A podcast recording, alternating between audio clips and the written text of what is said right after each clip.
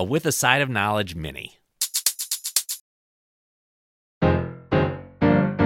Well, hello, with a side of knowledge listeners. We're back again with another bonus episode, another What Makes Me Happy bonus episode. And I'm really excited about this one because this is something that also not only makes my guest happy, but makes me happy too. So, Kasey Buckles, welcome to With a Side of Knowledge. Thank you. I'm delighted to be here to talk about the socks. Yes. So, Kasey is the Brian and Janelle Brady Associate Professor of Economics at Notre Dame. She's a faculty affiliate of the Wilson Sheehan Lab for Economic Opportunities, a research associate with the National Bureau of Economic Research. Her research interests include the economics of the family, economic demography, and child health and well being. But as she said, we're not here to talk about all those very important things today. We're here to talk about another very important thing the Boston Red Sox, or the Sox, as those of us who love them like to refer to them. We don't call the White Sox that, just the Red Sox. Um, so, your connection to the Sox, Kasey, it involves a pretty distinctive working while you were in school story that I'm pretty sure has something to do with you getting your PhD in economics at Boston University. That's right. So, uh, as you say, uh, in 2000 to 2005, I was in Boston working uh, on getting my economics PhD. And, you know, after my second year, that summer, there wasn't really a strong culture in my department of getting right into your research at that time. Really, all we had to do was uh, take our field exams at the beginning of the summer. And after that, we were kind of left to our own devices. I think they've actually fixed that structural problem now, but at the time, um, it actually presented me with a nice opportunity, which was a summer to spend in Boston without much to do. Um, I wanted to make a little bit of money. Uh, and I saw this advertisement for tour guides at Fenway Park. Uh, and I was a huge baseball fan. I actually had a little bit of experience as a tour guide because when I was in college at the University of Kentucky, I was a tour guide at the Kentucky Horse Park. So I thought this is the job for me.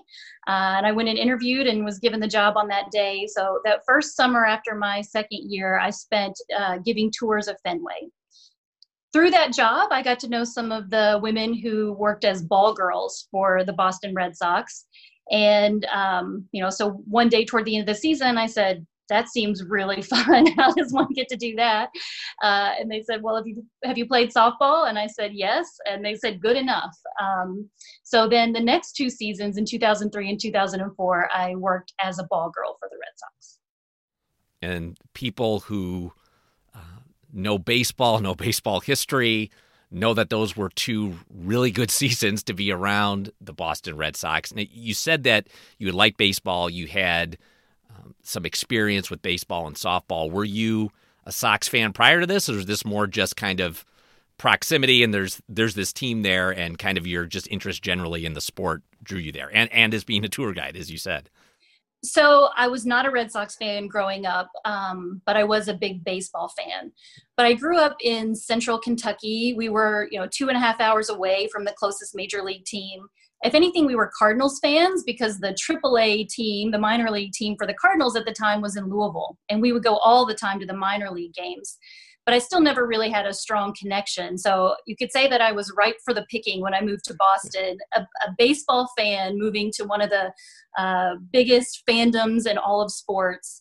Um, so I really quickly fell in love with the Red Sox. And of course, you know, once I started working there as a tour guide and then as a ball girl, it was, um, uh, it was really a dream come true.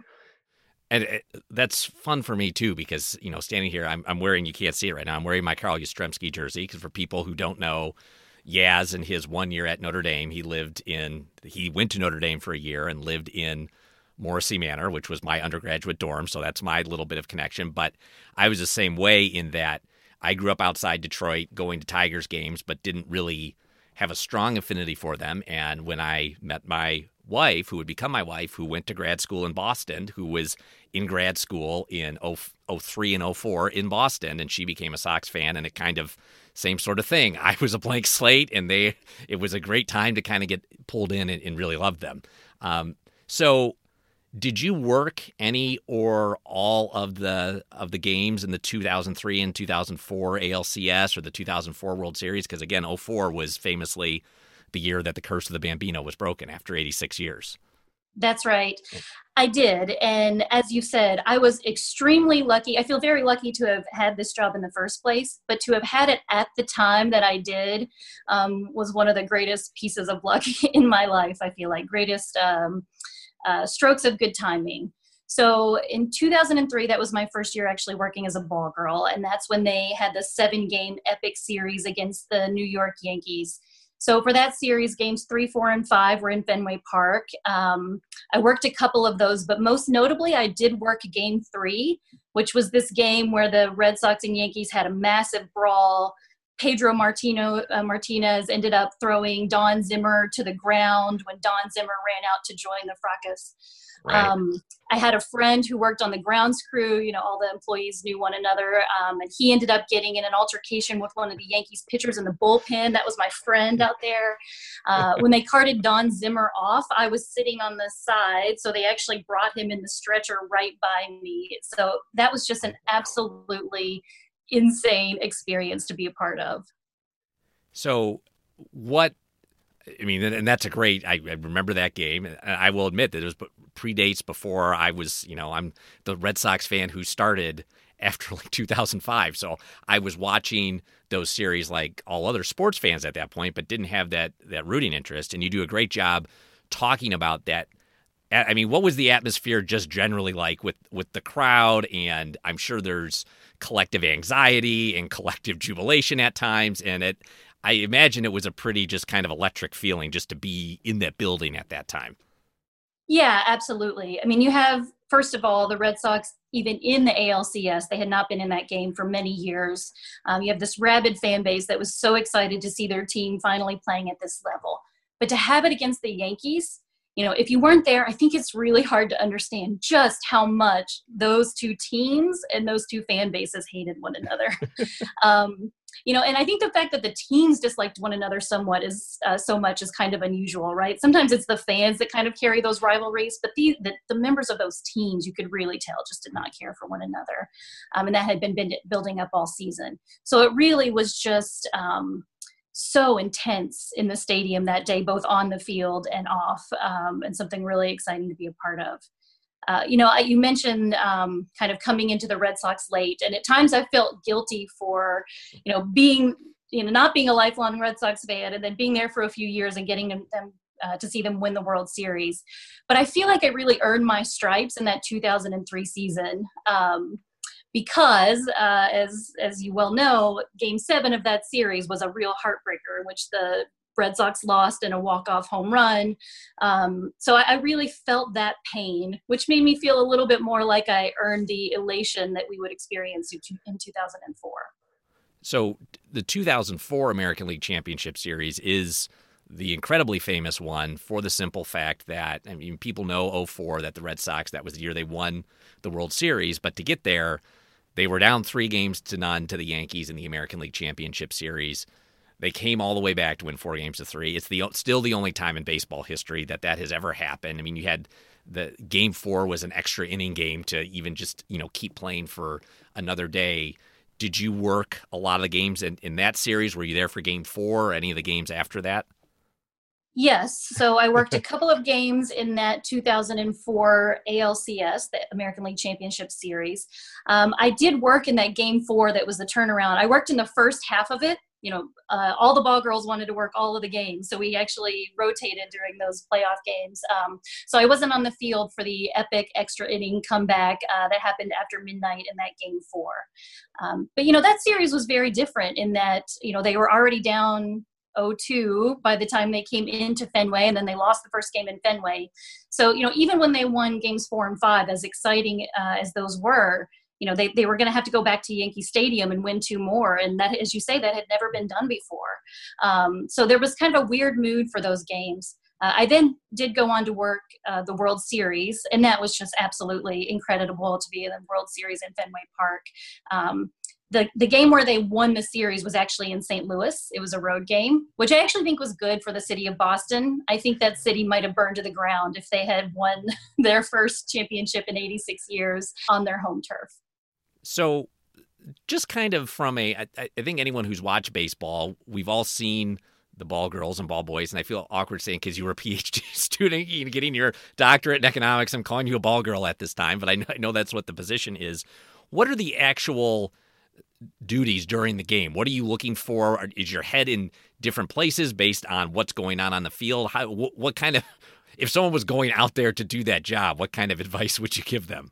Yes. So the main duty of the ball girl or ball boy, uh, what is really to try and uh, is to sit on the sidelines on the foul lines on the first and third base side and try to catch the balls the foul balls that come in your direction so they don't then either ricochet out into the field so that the outfielders have to chase them down or hit a fan actually. So i was doing this in the days when they didn't have uh, so many nets and so we were actually trying to protect the fans a bit. Um, so you're really sitting there and watching very intently because a foul ball can come your way at any time. One thing that was really interesting you know as i got to do this job for quite a while is you would figure out which players were inclined to hit screaming foul balls down uh, in your direction. So uh, Kevin Millar, for example, was a player for the Red Sox at the time. You know, he, he was a good hitter, but on a team where you have uh, David Ortiz and Manny Ramirez, you know, he was not most feared among other players in the league, but I will say he was most feared among ball girls uh, because he was well known for hitting screaming line drives and ground balls right down the third baseline. Do you, from your time there or the year since, do you have a favorite Sox player of all time? My favorite player at the time was Trot Nixon, who was the right fielder. You know, he was just a scrappy guy that kind of personified that whole team. Uh, so I think I think he would be my. Um, he, I'd say he's probably still my favorite. That's a good answer, and I, and I would assume that Fenway is your favorite place to see a baseball game. Absolutely. I mean, there's there's really nothing like Fenway. You know, if you haven't been, it, it's you know, it's the oldest stadium in baseball, um, and you can really feel that when you're there. So, you know, they've made modern updates, uh, many over the years, many in recent years. But when you're underneath in the concourses, uh, or if you're sitting in those tiny seats in the upper levels that are still the exact same size that they were when they put them in many decades ago, you it is not at all hard to imagine what it would have been like to be there in the 1930s or the 1970s. Um, it's also a great place to watch baseball because the fans there are really knowledgeable uh, baseball fans. So they are into every pitch. They know what's going on. Um, you know, so I, I, as much as anybody, like a game where there's water slides and all kinds of crazy things happening. I, I can enjoy baseball uh, that way too. But just for the pure baseball experience, there's no place like Fenway. And I, one thing I, I, love about it, and this I, I, I don't mean to offend. I'm, I'm sure we have many Cub fans who listen to this, but one thing that I love about Fenway versus a place like Wrigley is that that quirkiness and the old timiness actually plays out in the dimensions of the field. It's it's not just that it's an old building, but it's that you know down the right field line is so short, but then it basically goes straight out behind it, or you have the monster in left and and the triangle. It just makes it. Um, it's a it's a very special place. We were talking before we started recording. Uh, you have two children. Have you have you taken them to a game there yet? We have not. Uh, they've been to a few different baseball parks, but not to Fenway. We are actually planning to do that this summer. Uh, we've already got a hotel room booked in Boston, so we're hoping that we get to make that happen this summer. If not, uh, we'll do it again yeah. soon. Well, Kasey Buckles, this has been great talking to you about the Sox, especially since we don't have baseball right now. It was nice to talk about that with Fenway as my my Zoom background. So uh, thanks for coming on and doing this today. Good. Well, you've made me feel like I'm there. And uh, like you say, I'm really missing baseball right now. So this was a nice uh, conversation to have. Go Sox. Exactly. With a Side of Knowledge is a production of the Office of the Provost at the University of Notre Dame. Our website is provost.nd.edu slash podcast.